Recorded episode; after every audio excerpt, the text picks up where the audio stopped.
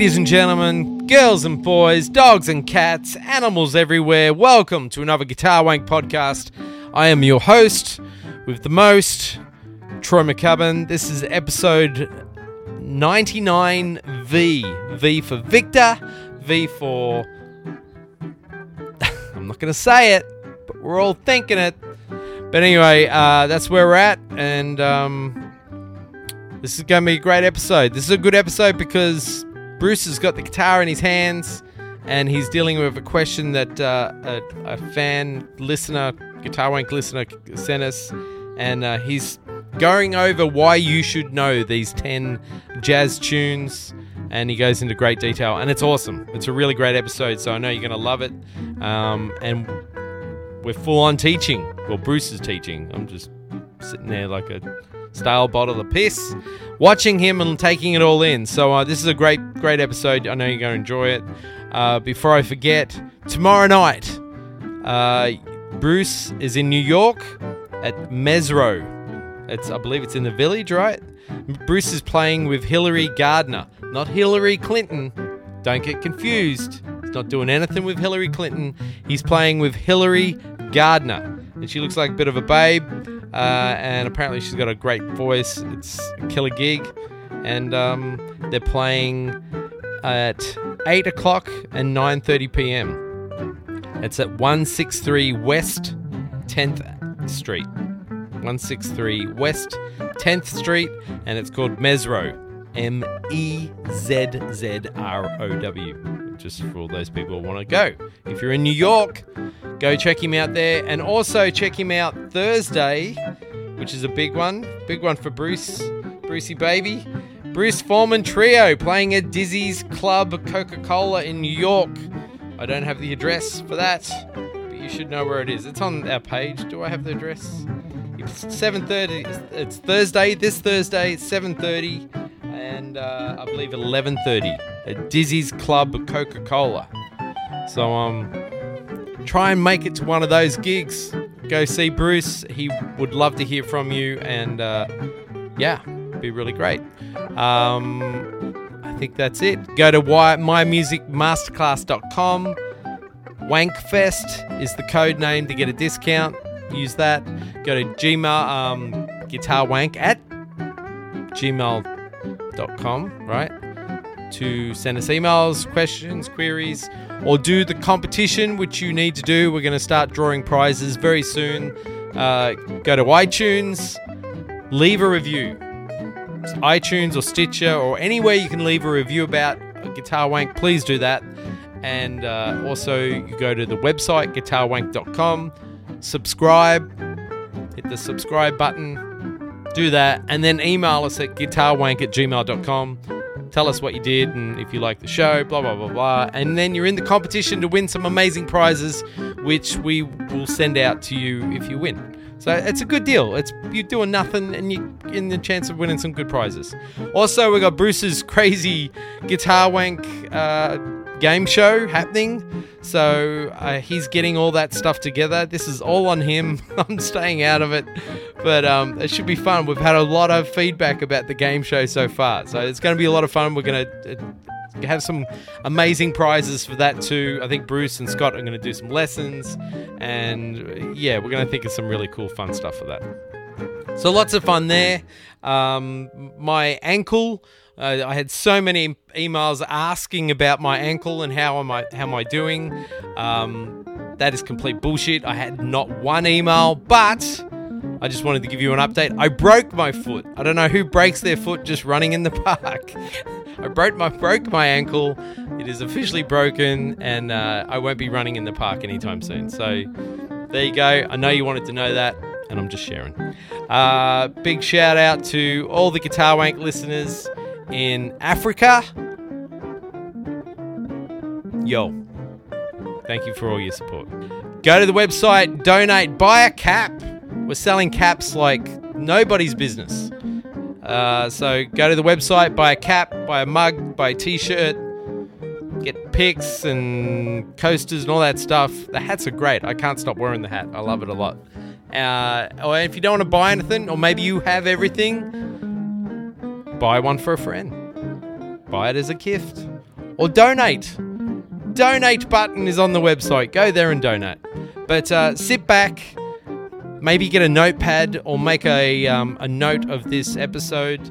And if you have questions about what Bruce is talking about, send them in. We'd love to get your feedback. But this is a really cool lesson, and I love the way Bruce teaches. He's such a badass. And remember, you can get Skype lessons with Bruce or Scott too. So you just write in or contact them on their websites or whatever, and you can set up a Skype lesson. This is what I wanted to tell you guys. So I went to Scott's, and I'm sure when Scott's back on the show, we'll talk about this in depth. Went to Scott's house and got to see set up and how he does everything. And I took over the OX Box, the Universal OX Box, which I love. I think it's great. I'm enjoying it because Scott wanted to check it out because I know he dogged on it pretty bad.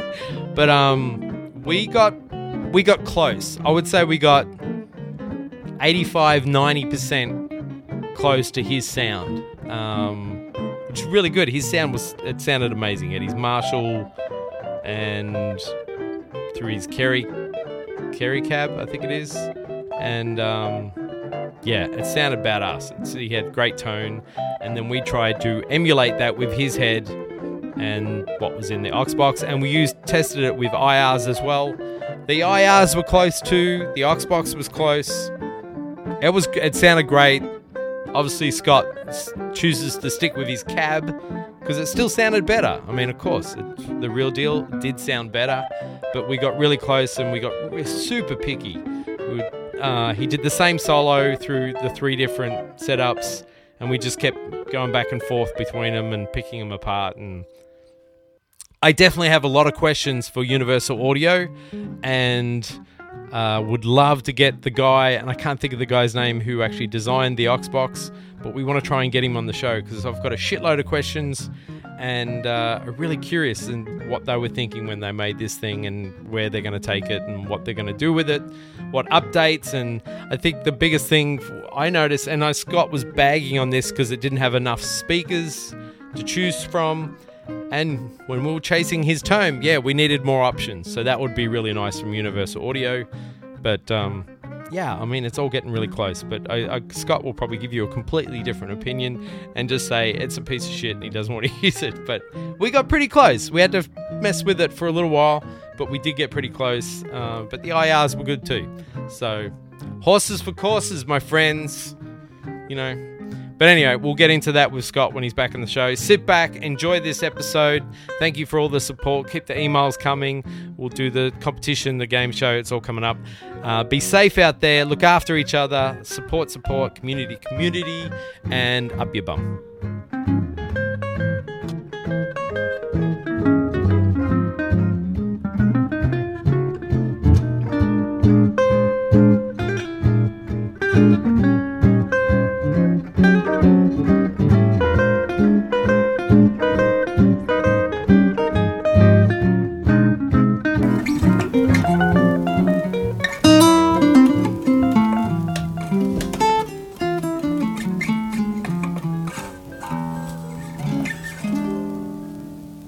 Sounds really nice.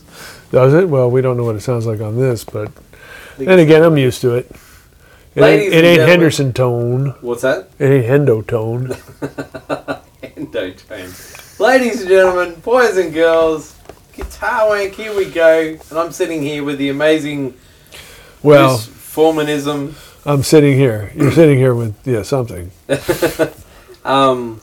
And this is another episode, and this is the episode I've been really looking forward to because you have a guitar in your hand, which is blasphemy on Guitar Wank. I don't know why. Well, because I guess this is a hang and we're not working, and because Scott won't allow it. But I guarantee we can get a guitar in Scott's hand. Yeah. I think we could do it. I don't think so. I should try. There was for a second, because Dweezil picked one up, remember? And then he grabbed it and did it too. And I said, oh, okay. So we have to kind of do it that way. And when he did that, I felt like a silent from everyone. Yeah. Well, let's get into it. What? What? You received this email. Thank you, Steve. A listener, Steve Barnett. Do you want to read that? I can try. as I drink this Rob Harris beautiful scotch. Yeah, Steve. First, really dig the interviews with Troy and Scott and all that stuff. Can I get that list of tunes from you? I have a couple of your albums, but hope to hear you in person one day. Yeah, so he wanted me to do that. Now, of course, I did do this quickly, and Scott was here, and I really didn't go in depth into why. I don't believe I went in depth into why. But for those of you who are entering into the contest, you will know how in depth I went, because you remember. Right. Did we mention our contest? The 100th episode. Tell us again. Okay, Guitar Wank Game Show. People, this is what it is. Go online and email us and request. Email us at where? At GuitarWank.com. At gmail.com. GuitarWank at gmail.com. Yeah. That's right. And I imagine if you go to the website, there'll be a link to contact us, too. I don't even know. I would assume. I think there is. Yeah, there is. Anyways, but GuitarWank at gmail.com. Go there, and we will send you a list of questions. If you answer the questions well, if you think you're a guitar wank, just, you know, nerd. Connoisseur. Binger. Then we, for our 100th episode, we're going to have a game show a la Jeopardy, where we'll have three contestants, and they will vie for prizes answering Guitar Wank esoteric trivia. And it's going to be so exciting, and you do not need to be present to actually participate. You could do it via Skype, but I can't imagine anybody who'd spent enough time to binge listen to Guitar Wank twice to not want to come to this amazing studio and hang out here and do it in person. And the prizes will also be prizes. I can't tell you, but the grand prize is amazing. The grand prize is a real live baby. What? We're going to give away a baby. We're giving away a baby? Yeah, for the grand prize. That sounds like a grand nightmare. Can we do that? Is it legal? It depends. No, I don't think we can do it. Oh, okay. Well, I thought it was a good idea. We're giving away a baby. I think we might be the first game show in history to give away a baby. Maybe we should just do it and just see what happens. A real live baby. Like, oh, fuck, I don't want a baby. Well, you shouldn't have answered that question then, should you? You've got a baby, motherfucker. You had to be that smart, didn't you? Well, if you're that smart, take the baby. Oh, man. No. No, baby. Okay. It was just an idea I had. Maybe a cell phone? No cell phones. Yeah, because then they got to pay the bill. What about a lesson with you guys? I'm sure we'll work that out. That's easy. Okay, all right. Okay, so back to where were we? The email, the 10. Oh, right, the 10 tunes. So I did this, and we never really went in super depth, but I responded to Steve, and I'm sure he got my response, and you thought that it would be great that I would share. I thought it was amazing. So I'm sitting here with my guitar. I don't know how much I'll play. Just basically why I like these tunes. Now, is because they have something really important to teach us all, and will make further study of tunes and developing vocabulary in the older jazz world, you know, the Tin Pan Alley American Songbook songs, make you understand how those cadences and melodies and forms all interact to make that music. Now, to me, as a more of a rock, country, pop guy, right?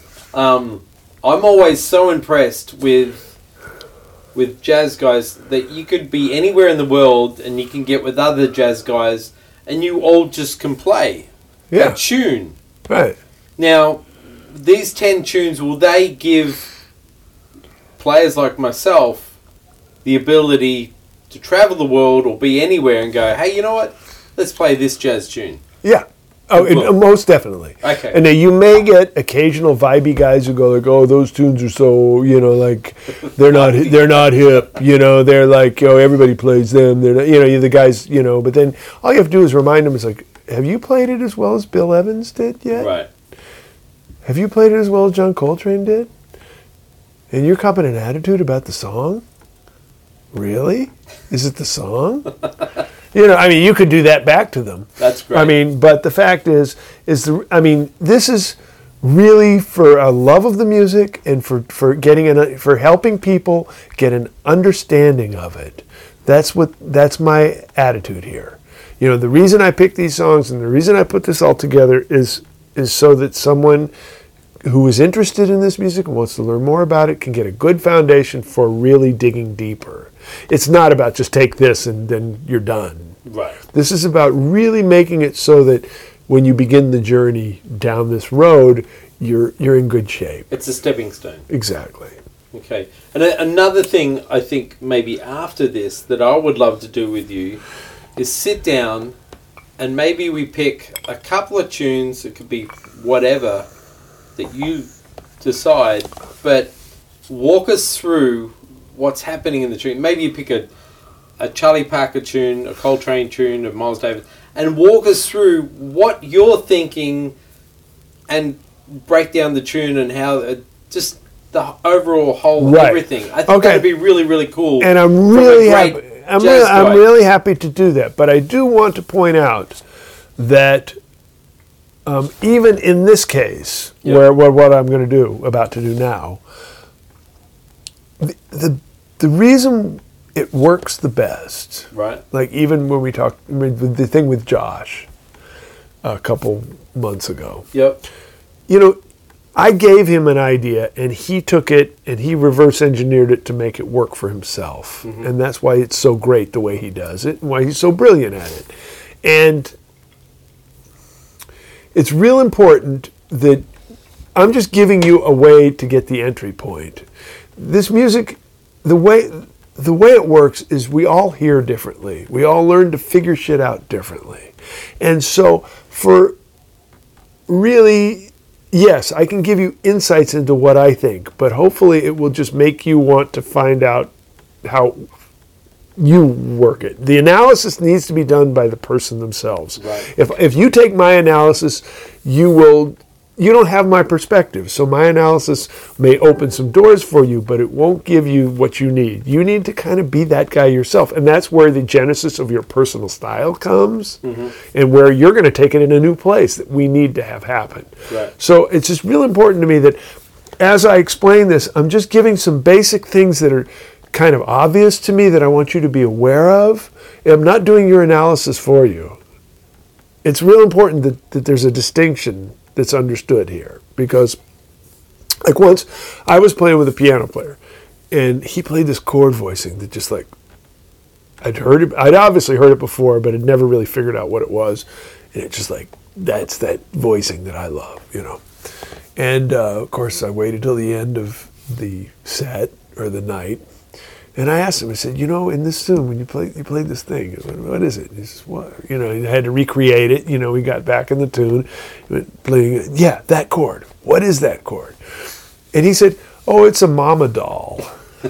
Mama doll. He called it a mama doll. Right. And he says, yeah, it's a mama doll. And if I do this, it's a papa doll. And if I do this, it's a baby doll. Now, to him, that's what that was called. Right. Now, it was a 13th chord, voiced a specific way, and when he meant the Papa Doll and the Mama Doll, it was all about whether it was a flat nine or a regular nine. Play? Can you like the Mama Doll was this, right? B flat, which is a B flat 9/13. Right. But the Papa Doll had the flat nine in it. Right. But the Baby Doll had the plus 11th in it too. It sounded like it's crying. Right. And like, to him, that made perfect fucking sense. Yeah. Now, to me, it was like, this guy is like, I'm not going to let him drive me home. I wouldn't let him babysit my kids if I had any. You know what I mean? Right. But, you know, he had it figured out. This all made sense to him. And in so doing, I believe that's what made him so great. Mm. Is he had done the analysis and engineering to make himself understand it, to make it work in his way. Yeah. Now that's an extreme case. Yeah. But I'm really trying to point out, I'm just going to show some basic things that I think to be aware of here. But to take my analysis, it's just my analysis, which is great, but you should just be disdainful of it, take what you want from it and make it your own thing. Right.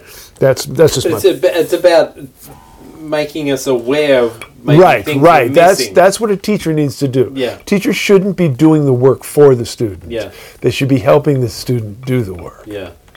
Because a lot of these tunes, guys like myself would maybe look at them and go, oh, Autumn Leaves is just so boring, but with your analysis, is it really boring? Well, really? Have you ever felt that? Some of that stuff gets a little boring. Okay. But if I have some background on it and know that there's so much deeper stuff going on that I'm missing because I'm just being ignorant about the tune. Yeah, there's that. I mean, we all do that. Opens up the doors and goes, hopefully, you know what? I need to dig deeper with this because there's way more going on that I don't see on the surface. Right. Okay. And that's what you're doing today. Right. And that's what we're going to try and do. But I want to go, before I get into the mother tunes, obviously learning blues tunes and digging into the various, and we talked about that in the Josh Smith episode. Yeah. Learning various blues tunes, bebop blues tunes, shuffle blues tunes, all those things, it's imperative that you do that, because inside the blues really is everything we're going to talk about in these 12 tunes.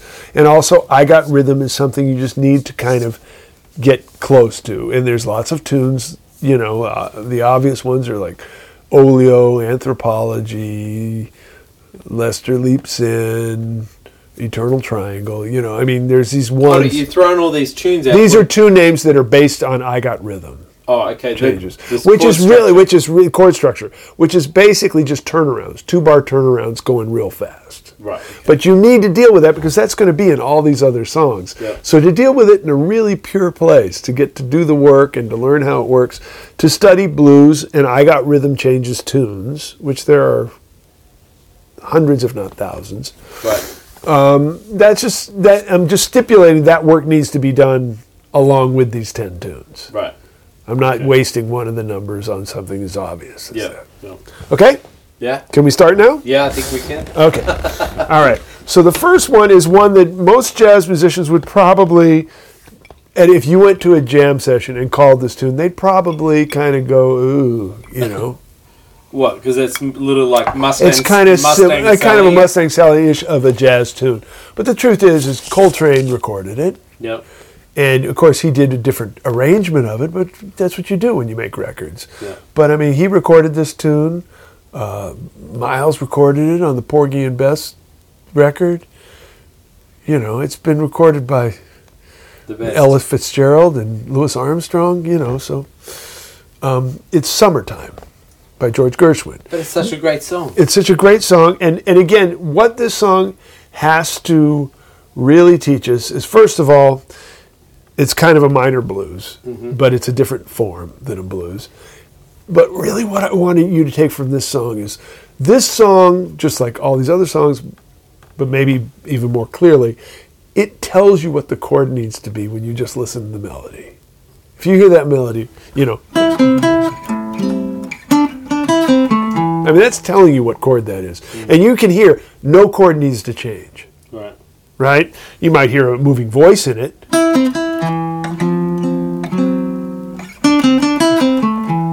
Something like that. And then that you have just gone to the four chord. Or if you don't even know that you've gone to the four chord, you're going to a new chord here. Yeah. The melody is directing where the harmony needs to go. And learning that from this song will make these other songs and every other song make sense to you for the rest of your life. And it's where guitar players get in trouble. Because what happens? We go to a jam session, we got the reel book, the horn player plays the melody, or the singer sings the melody, and we look at the chords. We don't even look at the melody. And we just play the chords. And then we remember the chords. Try to remember the chords. Yeah. Generally try, not do. And then what ends up happening is 2 days later, we can't play that tune. And it was started on an A minor. I'm doing an A minor in it. Yeah. So if we start on an A minor, but does it do it for a bar? Does it do it for 3 bars, 4 bars, 2 bars? I don't know. But if you just da-do-da-da-do-da-do-da-do-da-do, no, that's when it changes, and it's going to the fourth, 5, and it's got that little thing. you know, and then it goes back to where we started. And then there's like a turnaround. Oh, that's a relative major.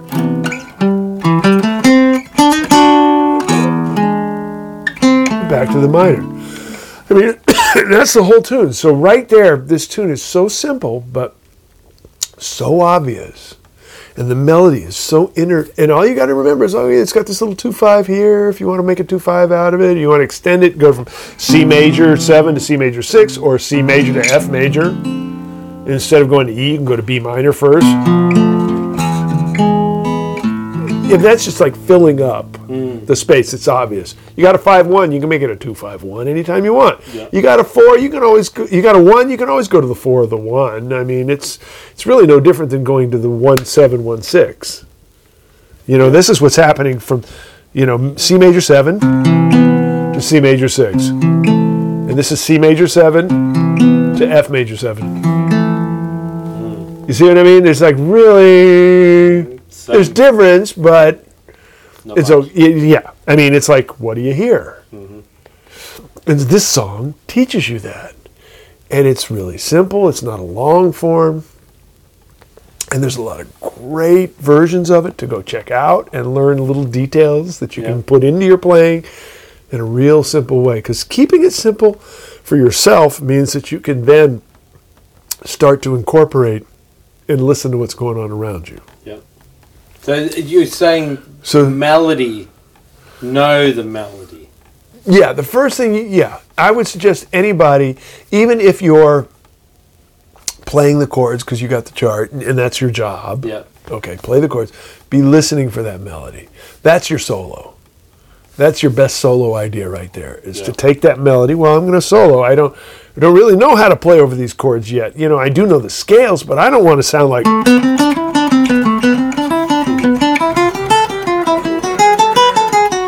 It sounds like shit to me. Yeah. It sounds like a lot of jazz musicians, but they don't sound quite like that. But it almost, you know. Right.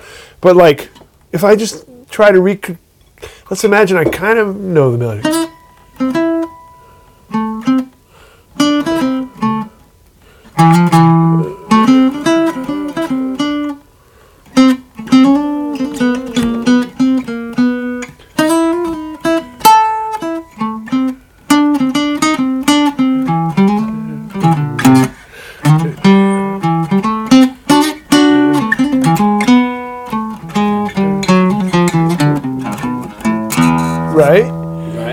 Was just sort of take the melody and kind of remember what it could be and feel free to play around, because I knew I'll find it somewhere, and knew that if I got to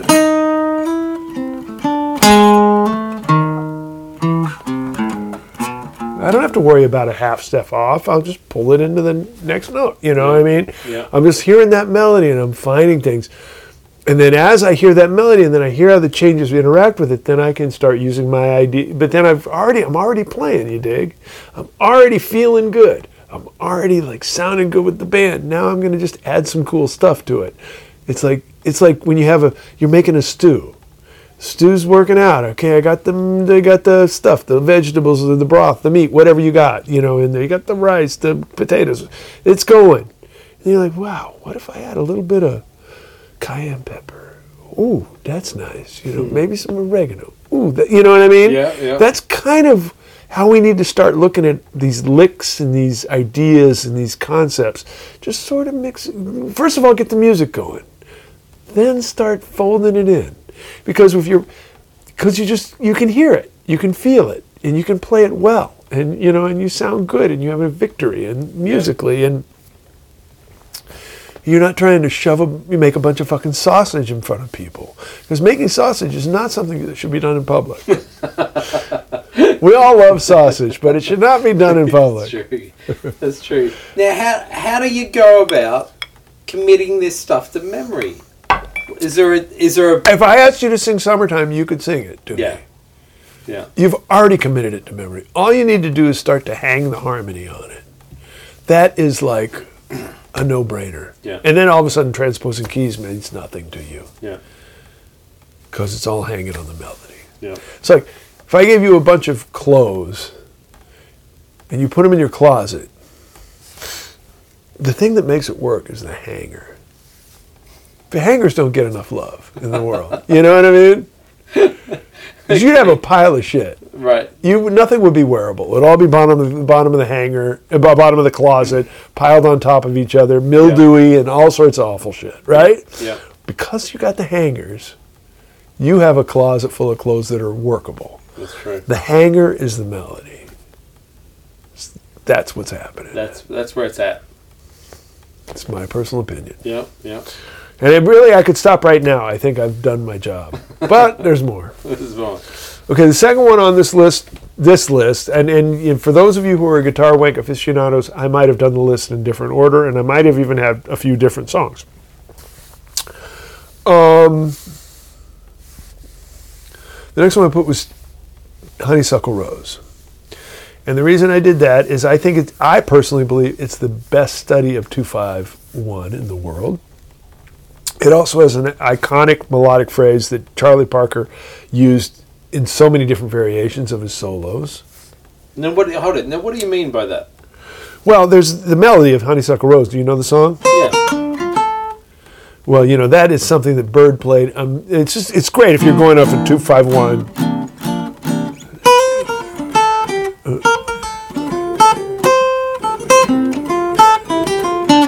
It's all in there, right?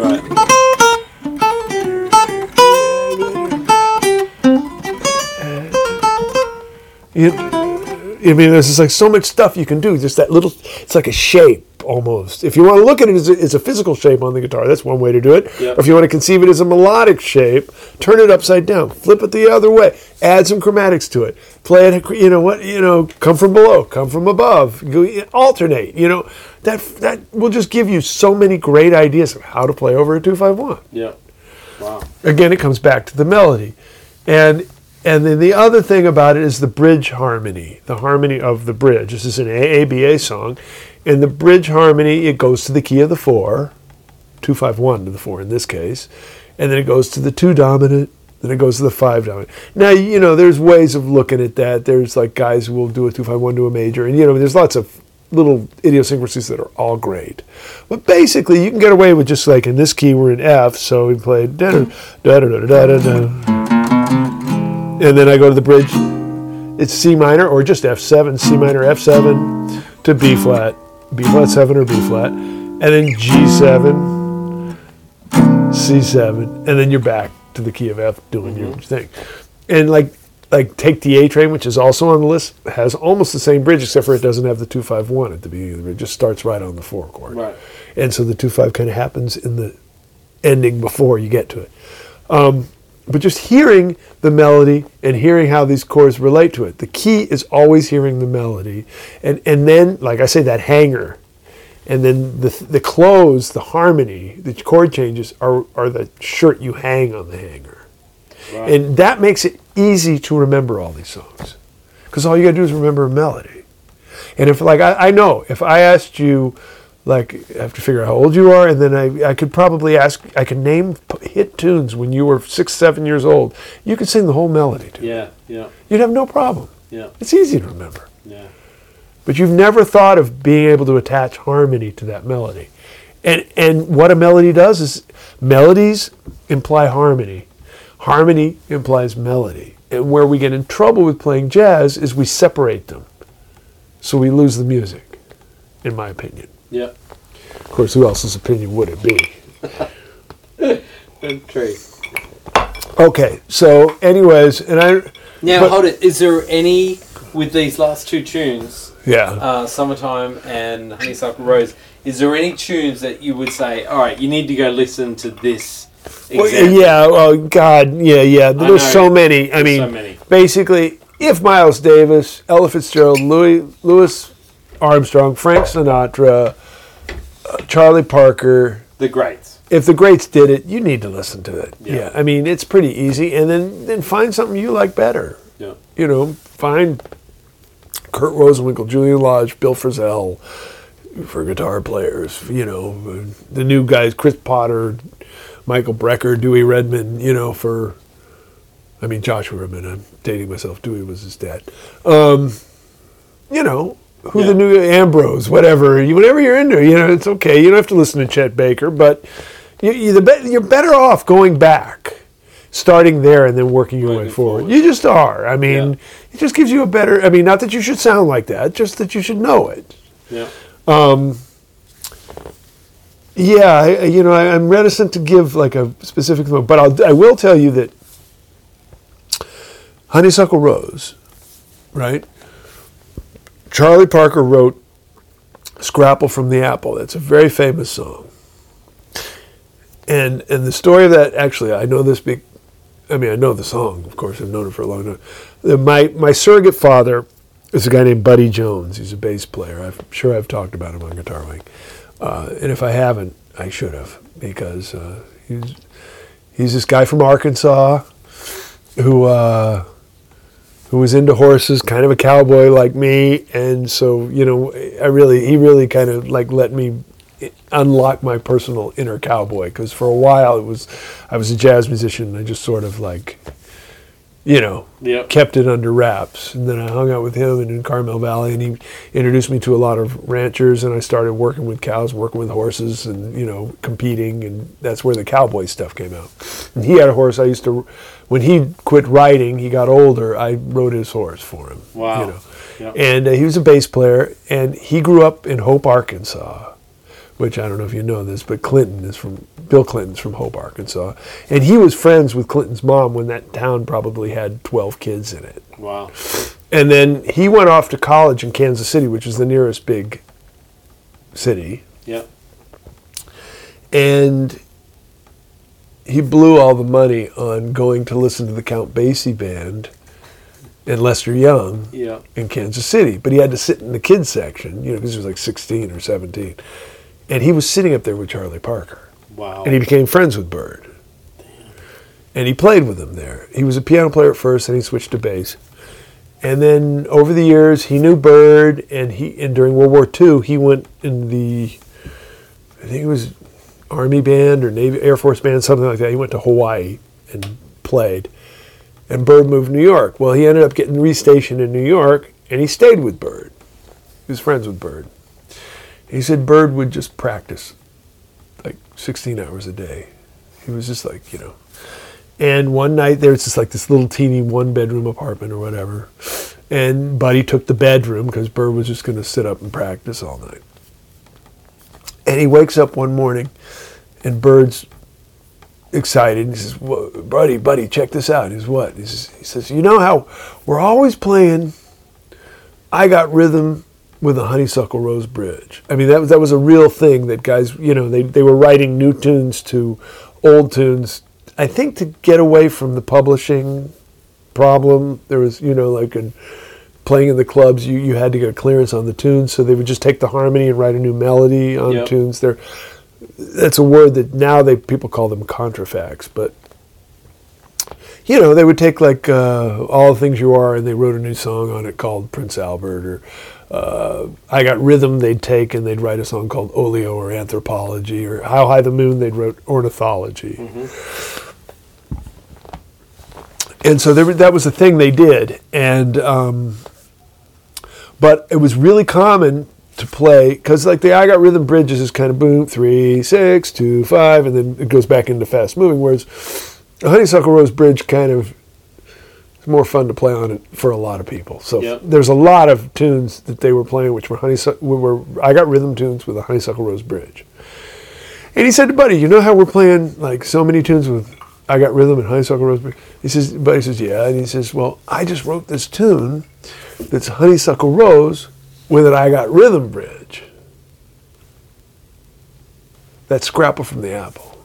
I mean, Buddy was asleep in the fucking bed in the apartment when he wrote that song. Wow. That's crazy. Yeah. It's like amazing jazz history. Anyways, so... Damn. So, but with the song Honeysuckle Rose, I'm just saying, if you want to learn how to take a cool bebop solo over Honeysuckle Rose, just learn Scrapple from the Apple, but realize, don't treat it like a song. Treat it like almost like you're transcribing a cool solo. and then take it apart like you would that. Right. And just don't play it like you're pushing buttons. Yeah. You know, like, whoa. Just the first few notes. You know?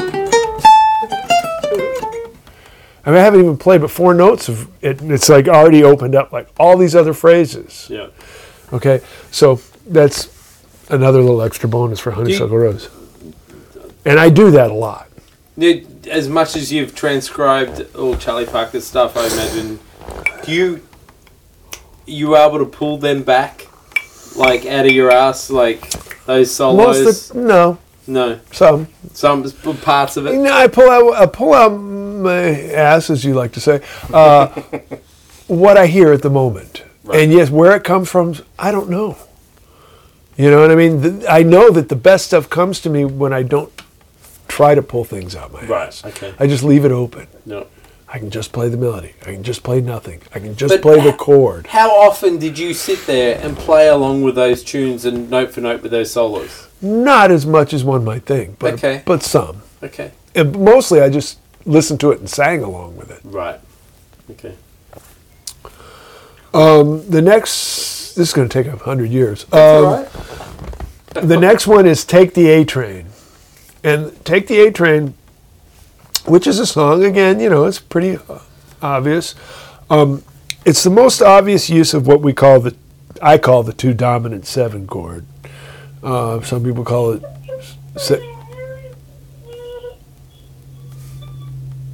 That was Cressida, Troy's beautiful young daughter, who's like... Oh. She's crying. So we're probably going to stop for a second. Yeah. She just wants to be on the podcast. All right. Hang on. 5. Yeah, you know, he makes the babies cry. That's for sure. Thank heaven for little girls. The A Train. Okay, so basically it's what I call the two dominant. A lot of many names for it. 505 and all that shit. But there's so many songs. We'll start off with a chord, like a one chord in the key of C, C major, and the second chord is a D7, right? And it's just, I mean, Take the A Train is a beautifully obvious one. It's why I picked it, because the melody really outlines it very well. But Girl from Ipanema does it. Jersey Bounce does it. There's just hundreds of songs that do that. Right. So, and the reason why I chose Take the A Train, besides the fact that it's so popular and you can play it in any jam session anywhere around the world, is that the melody really outlines that idea. You hear that color come in. Mm-hmm. Now what I've done, and that's on top of it being the two dominant, it's got the plus 11, that's the note. Right? So basically and the thing that's cool about this is, like, if you study jazz harmony and every time you see a dominant chord, you automatically think it's a 5 chord, which means you start altering it to make it go 2-5-1 kind of thing. No. But this chord ain't taking us to the key of G and the key of C. You know, C to D7, it's just going to go D minor G7 C after that, or just G7 C. Yeah. So, like, we're still in the key of C, we've just added some color, basically. Some motion and color. Mm-hmm. So, and what is the color really? Well, the melody has just told us that G sharp. But, you know, there's also, what do we know about a D7? It's got that F sharp in it to it. So we're adding the colors of F sharp and G sharp to the key of C. We're not really leaving the key. There's no modulation happening. So just basically, once you know the melody and then you know that that's the thing, you can kind of make solos up of...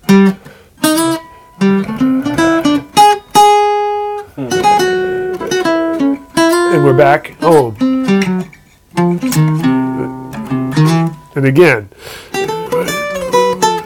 C.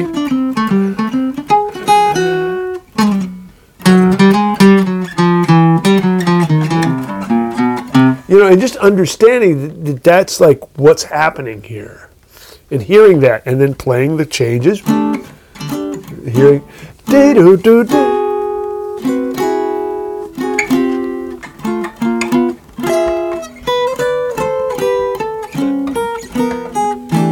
And here it comes again.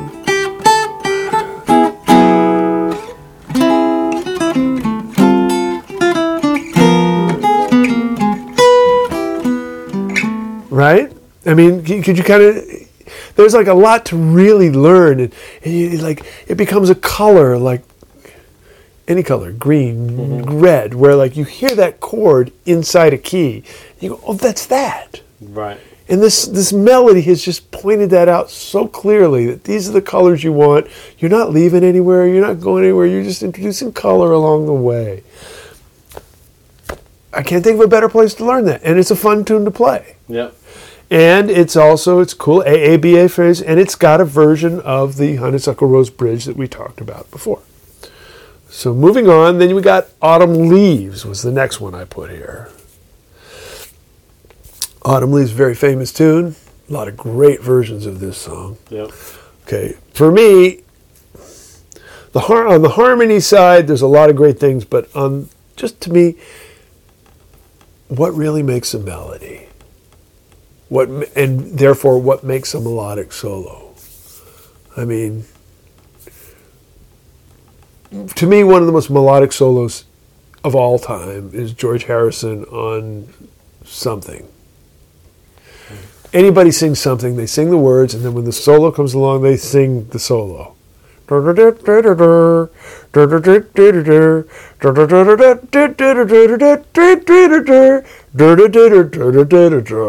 Right? Right.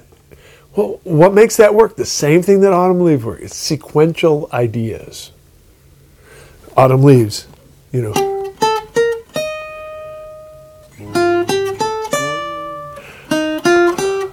I mean, it's just like, it's laying it out for you. It's also laying the harmony out for you. But basically, and that is where we jazz musicians, when we only think harmony, we think scales and arpeggios, that our solos are completely devoid of any of that melodic DNA that of the sequence, unless we're just lucky. Right. And we talked about a few things back with Wes and Django. Go back and listen to them. What makes them so great is, along with playing all that shit, it's like every line had some DNA from the line before it. It was as if question and answer. This is the question. This is the answer. Oh, that was the answer. You know, it's like so much brilliant development and continuity. Yeah.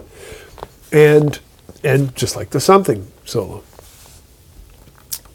So I just want to say that learning Autumn Leaves and learning that melody is going to change, hopefully, your way of soloing, which is really what we all need to do, I believe.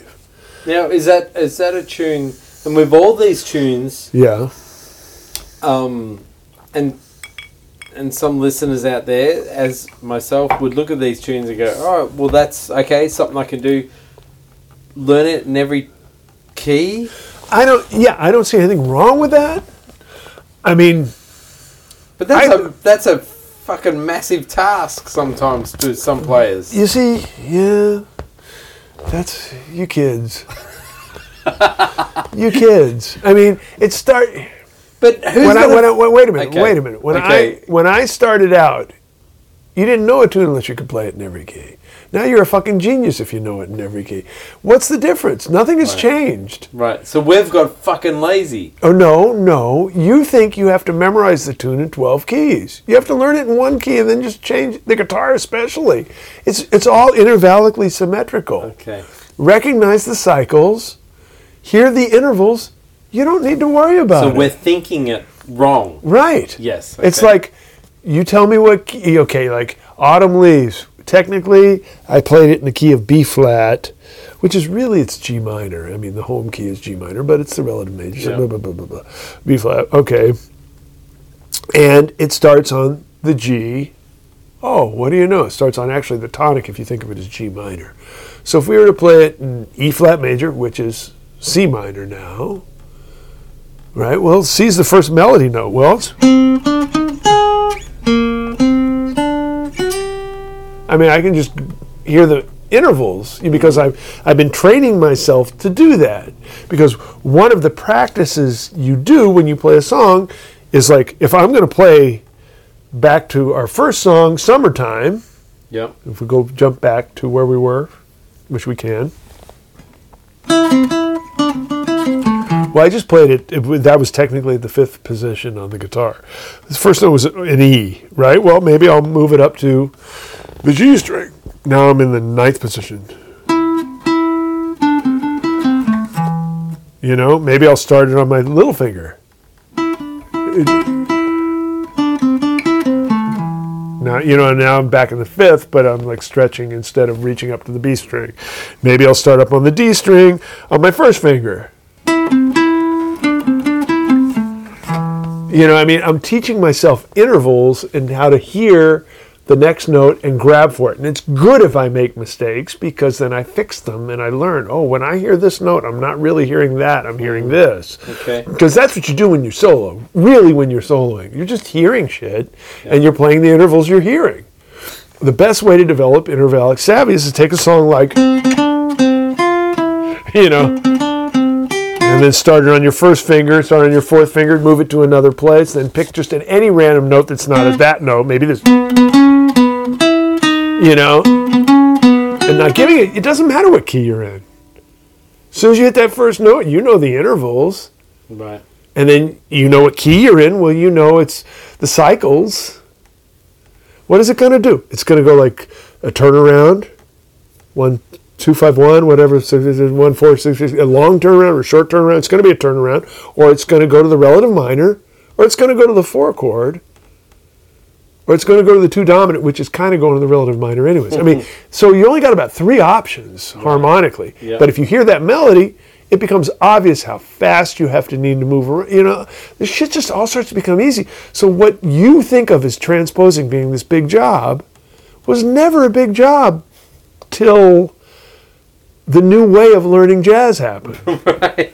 Does that make sense? Yeah, a hell of a... I mean, playing in every key was just what we did, you know? I mean, we played with singers all the time, so it was like, it's that key, it doesn't matter. I mean, what? Yeah. We all play instruments, it's all intervals. A sixth never changes. A third never changes. But I feel like my generation, well, maybe not my generation, but a lot of players think like that. Oh, fuck, to learn this in every key is going to take me forever. No. But we're thinking it is way differently than what we should. You're thinking of having to learn it 12 times or 11 times. Yeah. But, you know, no. You're wrong. But the thing is, okay, so let's say I'm learning B flat. Take it up to D, play it. You know, make a few mistakes, but I figure I learn new things about it because I'm forcing myself to. Then, okay, I got kind of B flat and D. Well, I'll take it up to F or G flat or G, and by the time you've done it like three times, far enough, you know, more than a minor third or more away, yeah, you pretty much are not going to have a trouble. You've played every cycle in every key already, yeah. And then the intervals are just the intervals. Yeah, they don't change. So, I think too much is made of that. Mm. Yeah, that's great. That's great. I mean, there's other things to talk about besides the tunes, about learning to play, you know, that maybe we should have talked about first. But, you know, I mean, we've got some really great players here, and I don't want to bore them. But, you know, I mean, if you're playing a song, just learning a song, some ideas for learning a song, is definitely play that melody all over the neck using different fingers to start on. You know, that's totally something you should do. Yeah. Then the second thing is play the changes in what I call zones. Like, force yourself to imagine the guitar only exists from the nut to the fifth fret, or from the third fret to the eighth fret, or from the sixth fret to the 12th. You know, you pick a zone that's very, you know, and force yourself to play all the chords inside that area. Mm-hmm.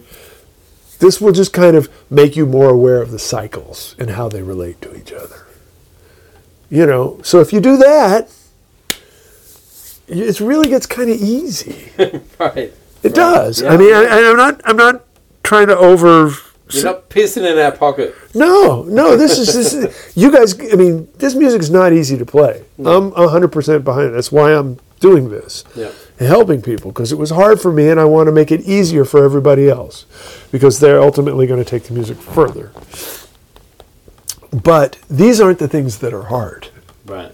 I think people sometimes make the kind of easy shit hard, and then they miss the important shit later. Right. So, All right. It's a bit of a deviation. But back to Autumn Leaves. It's just the world's best understanding of how the relative minor and relative major keys can live together. And the melody tells you, boo-doo-doo-dee, doo-doo, we're in the major, boo-doo-boo-dee, we go to the minor, but we do that again, doo-doo, we're to the major, doo-doo, we're at the minor. I mean, you can hear it, right?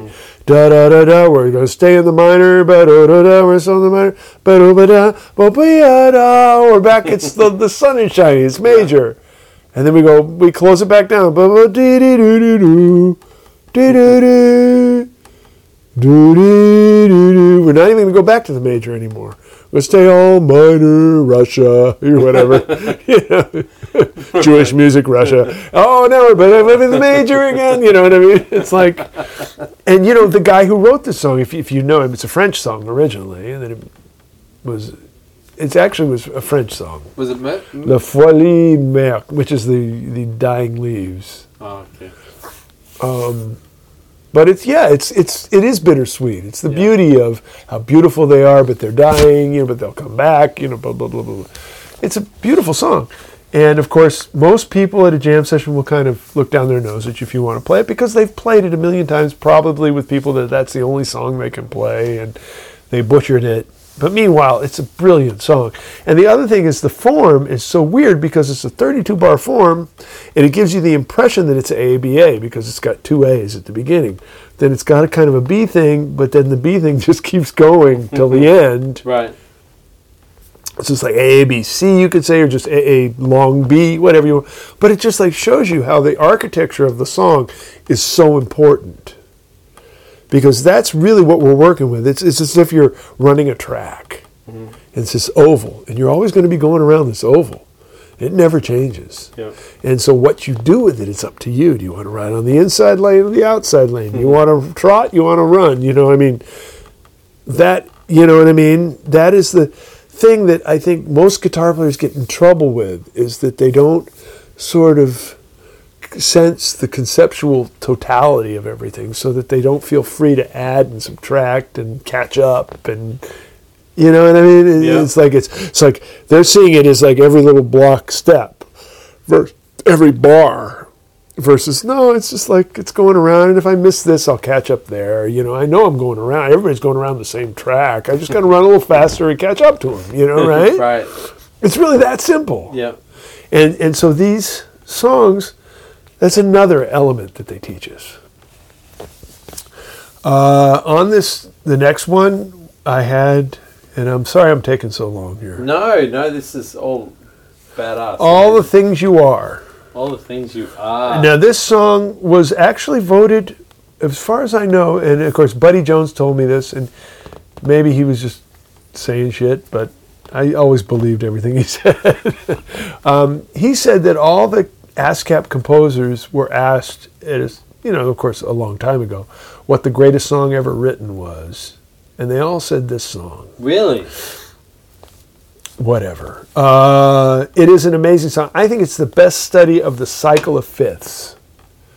You know, like, which is how chords move through the world. Yep.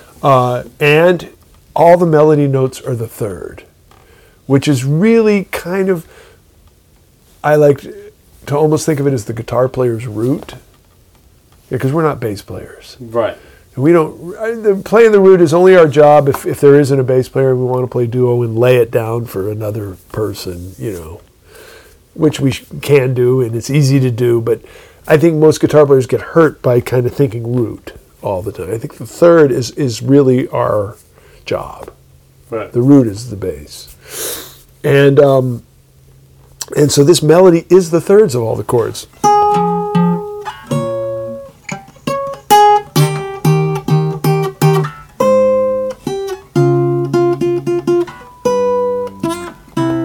mean, it's like learning to hear the thirds and how they direct the chord motion. And so this song is just, it's not an easy song. It's by far of the songs we've talked about, the hardest one. Mm-hmm. Again, what's going to save your ass in the song is the melody, not remembering the chords. Right. And then once you got this down, this song will be a bitch to transpose because it's got a little half-step drop in it. Like, it's all sitting in the key of A flat here. and then and now we're leaving the key. You know, and then we start where we ended off with a minor.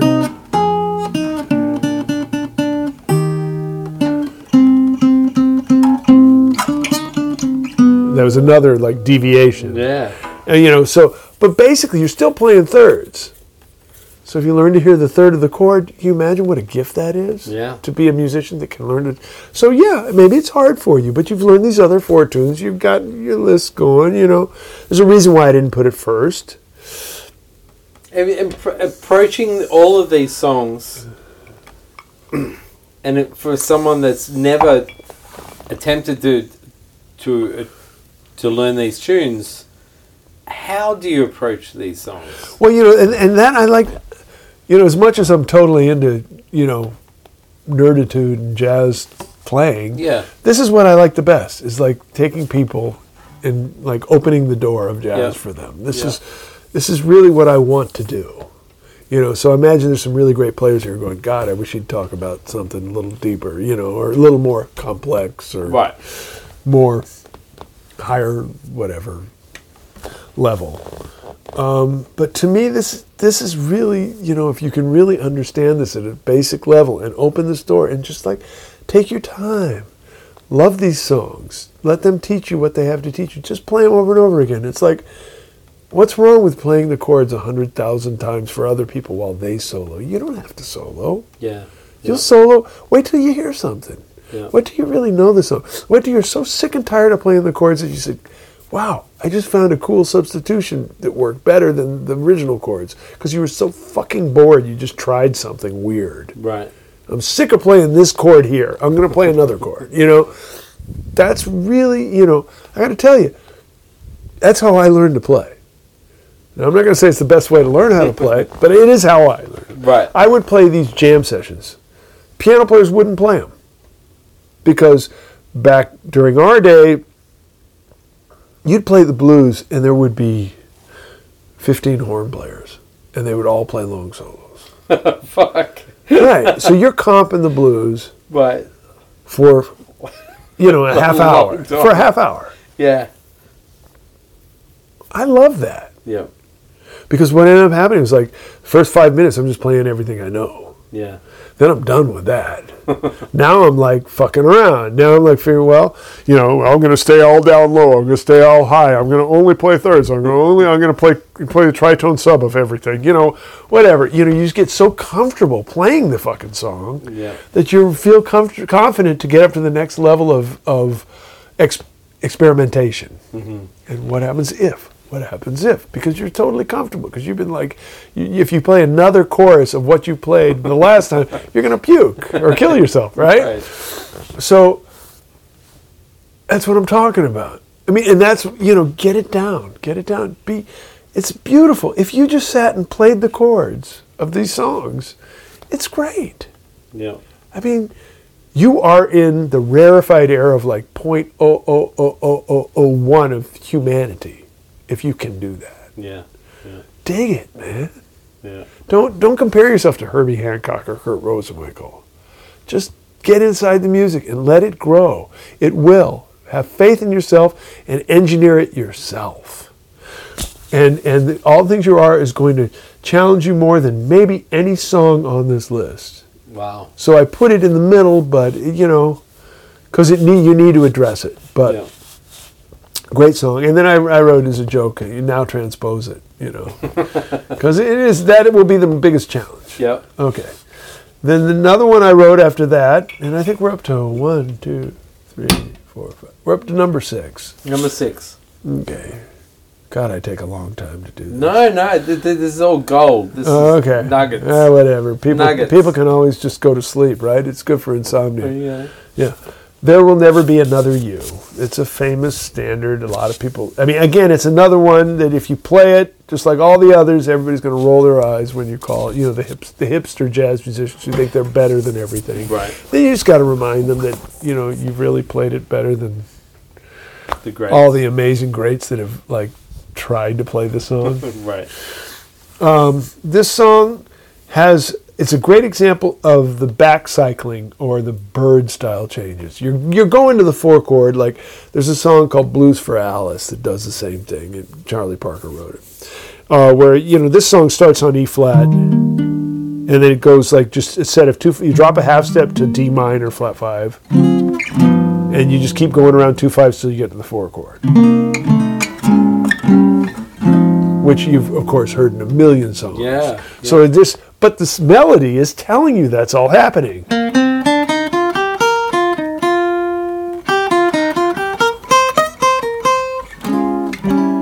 Good day, you four chord. We got to the four. It's just a blues, really. Yeah. Just another way of playing the blues. You don't have to look at it like just those back cycling changes, but that's what this has to teach you. Really what's happening inside is just a moving fifth. Boo-doo with the B flat. Do-do-be-do-boo-doo.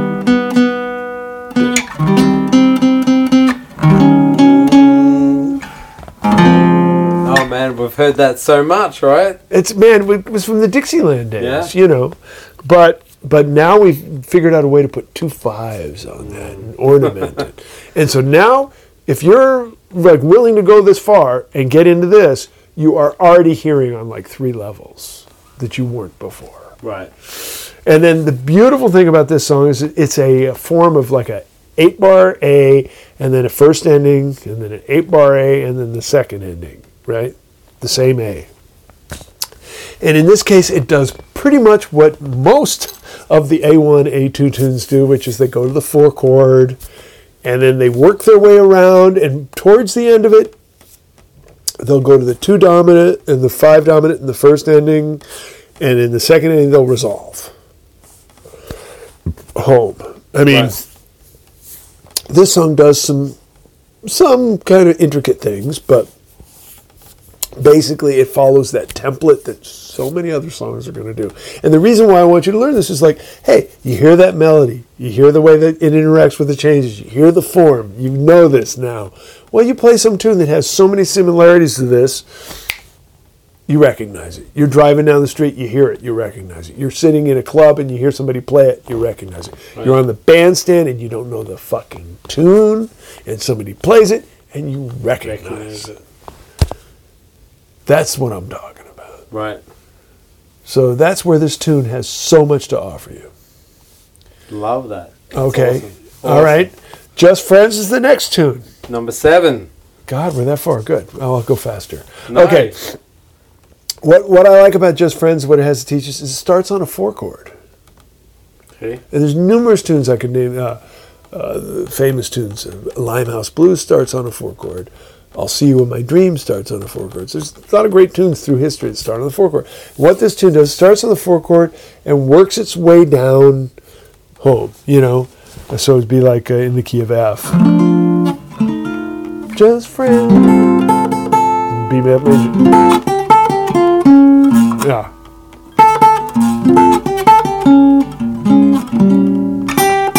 And that's basically back home already. But you could play it like 8th minor. Now we got A flat. And now we got the 2. You see what I'm saying? You can hear this.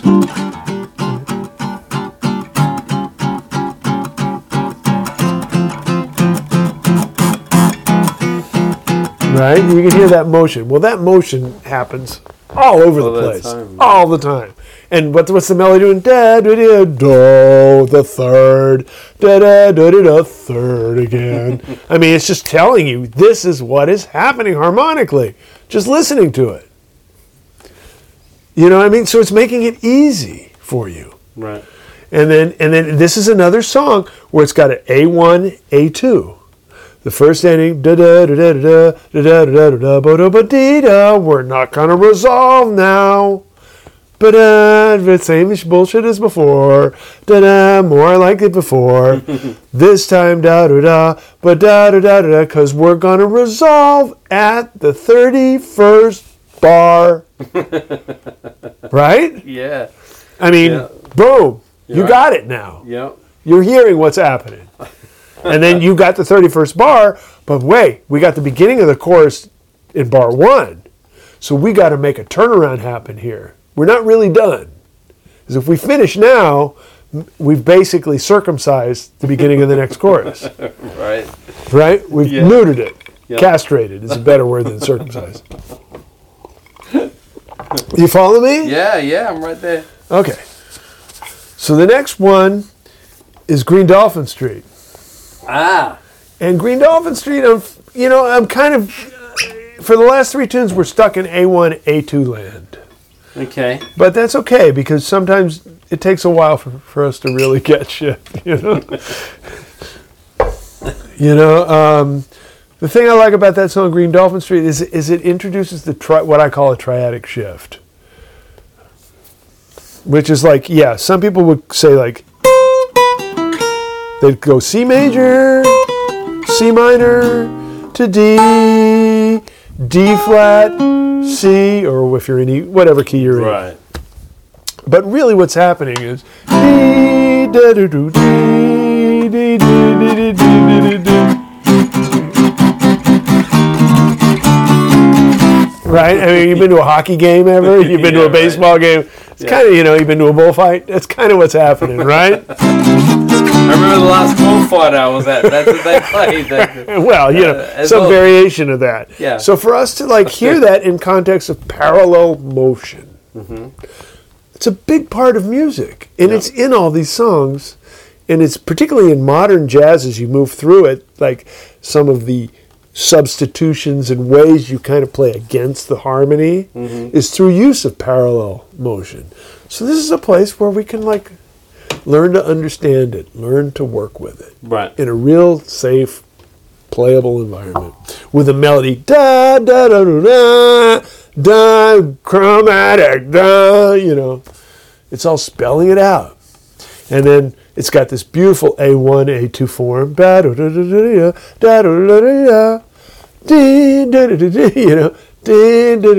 then it's got a thing that resolves. And studying the second A of Green Dolphin Street, I guess we have time, so we can do in that. Yeah. Miles Davis rewrote how that went, and in many cases better way. But so jazz musicians, and of course, I think. We'd have to open the real book to look at what's in there, because I'm not sure. But it starts on the 2, right? We're in the second A.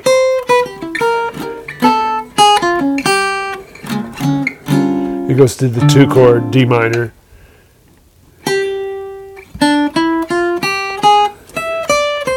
No, Miles Davis played that D, do, da, to descending bass to A minor, right? And then they continued the descending bass, booba-doo-bee, with an F-sharp B to the 3, 6, 2, 5, 1. Right, totally makes sense. D, D, do, do, do, da, do, dee, da, da, do, do, do, dee, da, da. Great, perfectly descending bass cyclical motion. But I believe the original went. Dee doo doo 5 dee da da to a 2 dominant, which is that chord we learned from Take the A Train, to a diminished doo ba doo bee da da to our 3, 6, 2, 5. They're the same fucking thing. Right. If you're not the bass player, there's no difference. And yet a guitar player. If asked to play that cadences, what they would play would be completely different. Because they're not understanding. It's just the same. You know what I mean? It's just, we're just trying to get here, and then we're trying to get there, and these are the basic colors we're here. You know what I mean? And the melody's already telling us what's happening. This. I mean, to me, that sounds way more like than, Yeah. But they're both great, because actually what's on top of the bass notes is the same thing. If that makes sense. Yeah. Okay, yeah. But that's not really what I wanted to talk about in here, and a little bonus round shit. Okay, we're at number 9. Number 9. Was that 8? Green Dolphin Street was 8. Okay. Number 9. Number 9 is? Okay, number 9, I've got a problem with this one. I mean, I want it to be effective for people. I want it to be something that they'll play a lot. And usually, and I put on this list, Ain't Misbehavin', which is an old Fats Waller tune. Okay. Another Fats Waller tune. He wrote Donnie's Uncle Rose as well. Mm-hmm. But generally speaking, I often put It Could Happen to You in its place, which is more of a jam session, jazz musician kind of tune. They both have the same thing in them that I want to teach to people. Right. So you're conflicted about these both? I'm conflicted. So I'm just mentioning, I'm going to use Ain't Misbehavin' right now. Right. But I wrote even on here, it says, check out It Could Happen to You. So they're both... They're the same thing to teach you, basically. Okay. And Ain't Misbehavin', like, is in the key...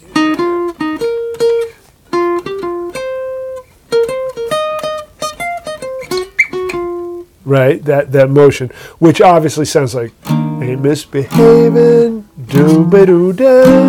And if anybody can't hear what I'm doing is I'm ascending chromatically in the bass. Mm-hmm. E flat to E diminished to F minor to F sharp diminished to either G minor or just E flat with a G in the bass. Right? Mm-hmm. That's what's happening there. Now, that happens in a lot of songs. It happens in Slow Boat to China. There's numerous songs that happen. It happens in the bridge to Softly in the Morning Sunrise. There's lots of songs that happens in. It's a thing your ear needs to learn to hear. But what's happening and why I like It Could Happen to You is a lot of times people think of it as 2 5s and not the diminished chord. Mm-hmm. So instead of going E flat to E diminished, they'll go E flat to G minor 7 flat 5 C7 instead of the diminished chord. Right. And then when they get to the F minor, of course, instead of F sharp diminished, it's A minor 7 flat 5. And they're both great. They're interchangeable. It's just, do you want the sound of like a leapfrog kind of vibe? Boom, bee, boom, boom, right. Bee, boom, boom. Or do you want boom? Basically, what you play over the top of it should be the same. Right. Unfortunately, with the guitar players, it's not. And therefore, that's why I think it's important that I bring this information to them, because I'm dealing with guitar players who have specific set of great skill knowledge. Because we are often treated as second-class citizens. Mm-hmm. I'll just go there. I could use a lot of worse words, but second-class citizens. Because we don't... kind of get the whole harmony written music thing, right? As opposed to a piano player. As a piano player or a horn player, right. Who's grown up playing in concert band or in jazz, symphonic music, whatever. Yeah, yeah. So everybody looks down their nose at guitars. The fact is I've been in music school and I see what comes in. And yeah, skill-wise, piano players on the reading, on the harmony theory level, and the horn players, especially the good ones, who've been in great jazz bands, definitely way beyond.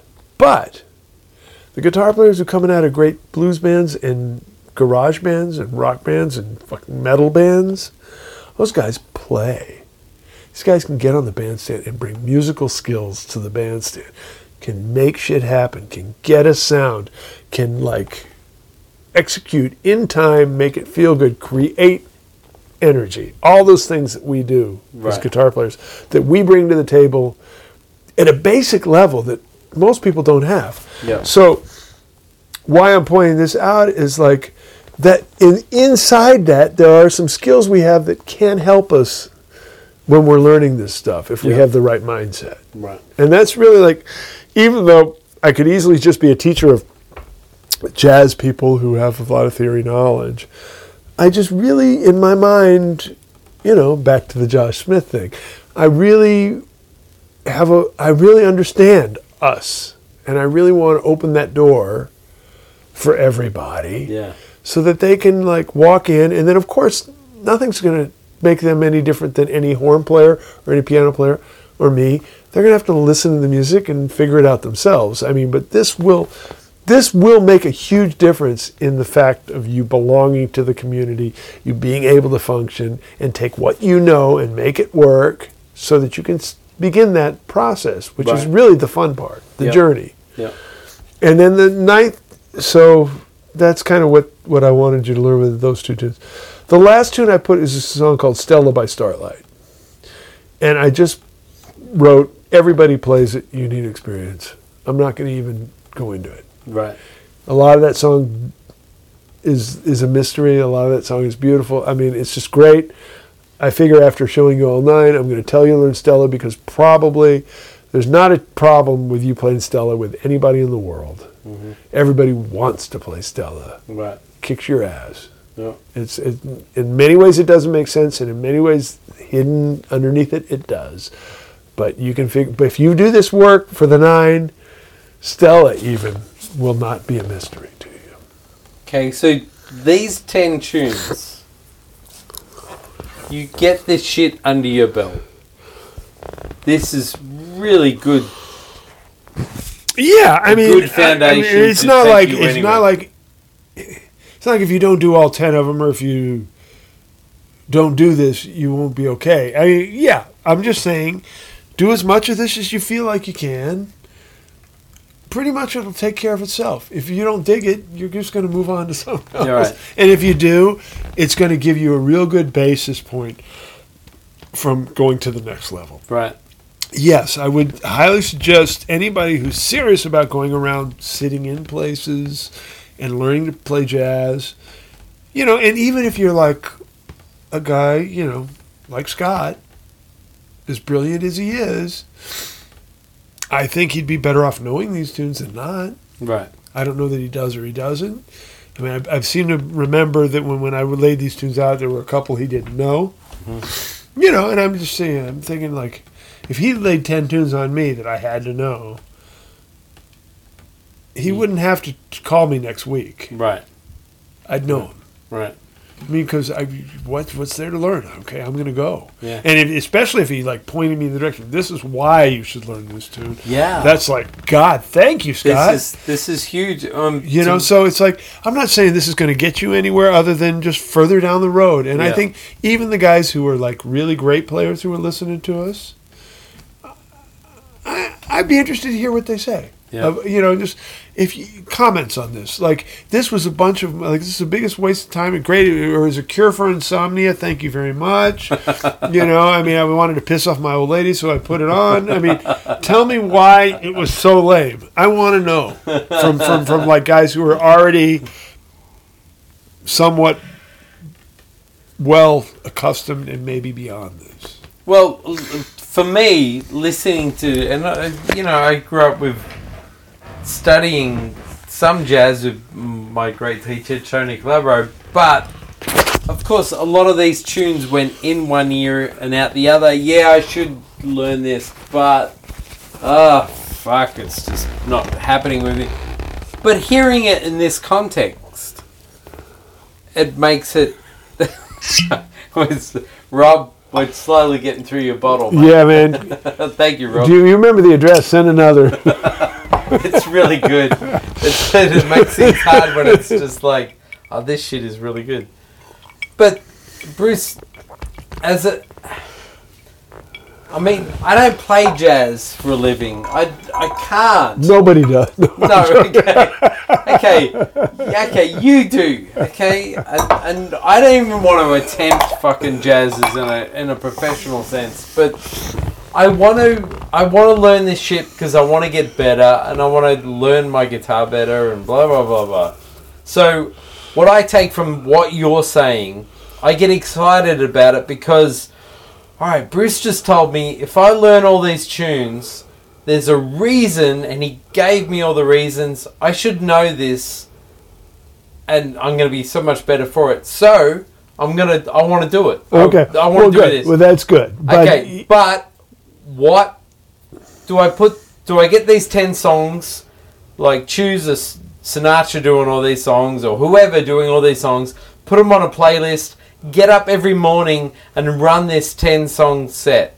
Is that the way to do it? That's a great way to do it. That's a good way to do it? Yes. Well, I would say just in general, learning the songs, yeah, learning the words too. Yep. Have like a great Sinatra, Ella, Louis Armstrong version. Louis Armstrong, you're not going to get a great melody out of his singing. But, or Chet Baker, yep, people like that who kind of, I would say that's the best thing. Before you even try to play them. Right. Just put on a playlist and, like, every day listen to them once or twice. And try and jump in there with follow if you along. Feel like it. Whenever you feel ready to do it. Okay. Get the chart out. It's okay to get the chart out. I have no problem with reading the music. You know, I mean, it's just a start. You know, one chart's going to give you something, another chart's going to give you another thing. And then you'll realize, well, there's two ways to do this. Right. And then one's not wrong and one's not right. You know, there's just two ways to do it. Yes, that's what I mean. And again, it's you're exactly looking at it the way I want you to look at it, which is like, hey, knowing this stuff is going to help me whatever I decide to do. But what was the real, I mean, now it's a test for you. Right. What was the real main point? There was something in here to me, I think, that was the most important thing to understand. What was it? I always fail at that. Oh, really? So, yeah, it had to do with the closet. What was the real thing? The real important message was the closet. Well, to me, the real hanger. The hanger for me was the melody. Yeah, understanding. Let the melody teach you how to hear harmony. Yeah. As soon as you do that, everything becomes beautiful. And then, of course, there will be times where you'll be writing where, guitar players, we're famous for this. You put your hand down on the guitar and you come up with some like really cool chord progression, right? By accident, right? You're just so fucking tired. You weren't paying attention. Something fell out. Actually, I think you knew better. I mean, your brain was like asking for it and you found it. But whatever, divine intervention. And then you write a melody for it. That's a beautiful way to write too. Yeah. But it's not complete till you write the melody for it. You don't really hear it till that happens. So like that to me is the big key to all this. It's learning to hear music from the melody down. So in a sense, you're kind of telling us to be thinking of more like a horn or a sax player would. Not necessarily, because we're still here in harmony because that's our job. I know, but hearing how it relates to the important part. Yeah, let's face it. You know, we could sit around playing the changes to Satin Doll or to Stairway to Heaven or to Little Wing, anything. And it's not Little Wing till we play the melody. Yeah.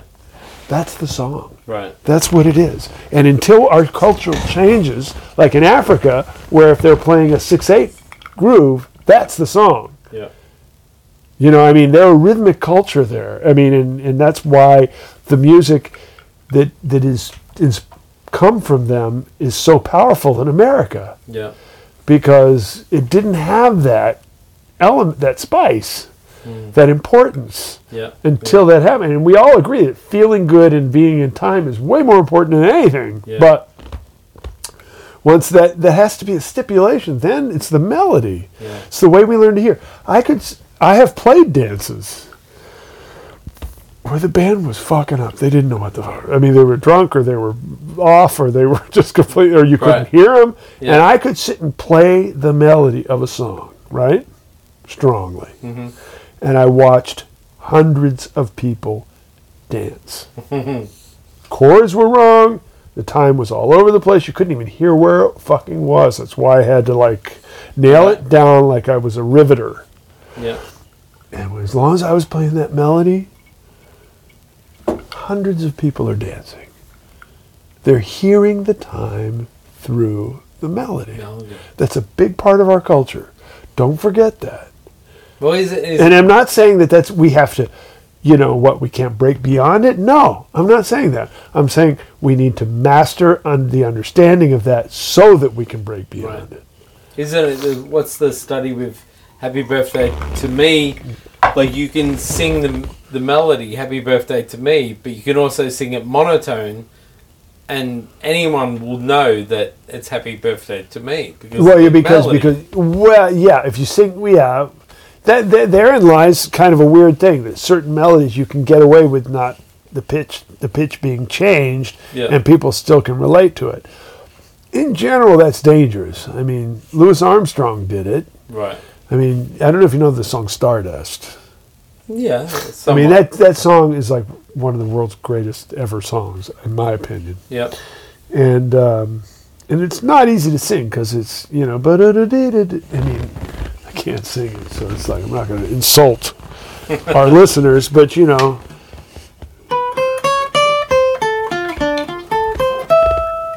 that's like, try and sing that. You know, right? You know, you know, it's like some hard shit to sing, right? Live figures have done it amazingly. Pops sang it, Louis Armstrong. And it was like, sometimes I wonder why I spend each lonely night dreaming of a song. The melody haunts my reverie. And yet we hear Stardust in there. Yeah, yeah. But we had to know that in order to hear that. Yeah, yeah, yeah. So we already knew it.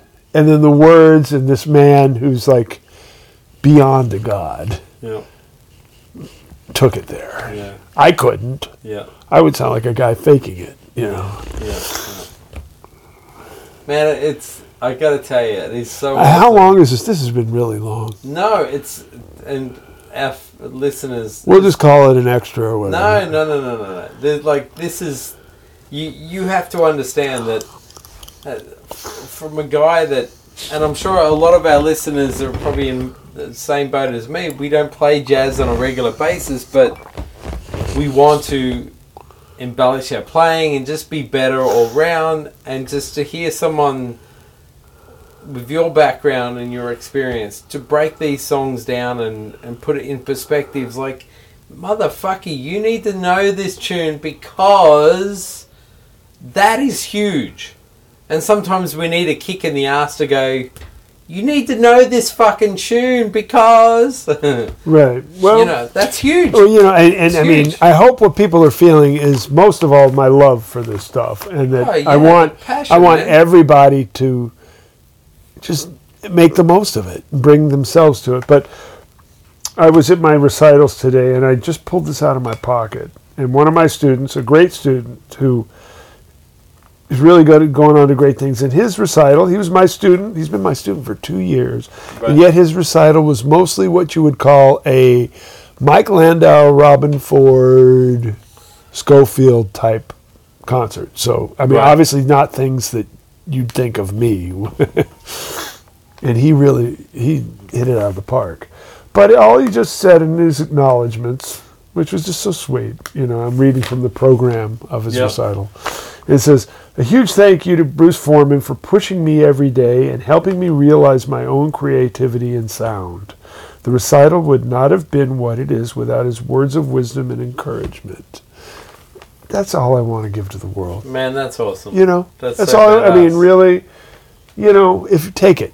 If it works, great. If it doesn't, reject it. You know, I mean, take it in the spirit I'm giving it. Everybody's got a song to sing. Please. Sing it proudly and loudly and make the world better for it. Yeah. That's awesome, man. That's awesome. I can't think of a better way to end the show. Good night, Irene. I'll tell you what, Rob, this bloody booze is going down really well. It's a little too good, Rob. Oh, man, you went too good on this one. Big thanks, Bruce. Thank you so much. Hey, you know, it's worth what you paid for it. Dude, this is a golden nugget moment with Guitar Wank. These are the moments that's like, wow, it's huge. It massively inspired. I want to go through all these tunes now. I want to do that. That's like what I want to do. So if you're listening and you do the same thing, let us know how you go with these tunes, and you might have questions. Enter the Guitar Wank game show. Yep, a Guitar Wank game show. And until next episode, be safe. Community, community, community. That's what we preach. Thank you, Mr. Bruce Forman. Thank you. This is out. Up your bum.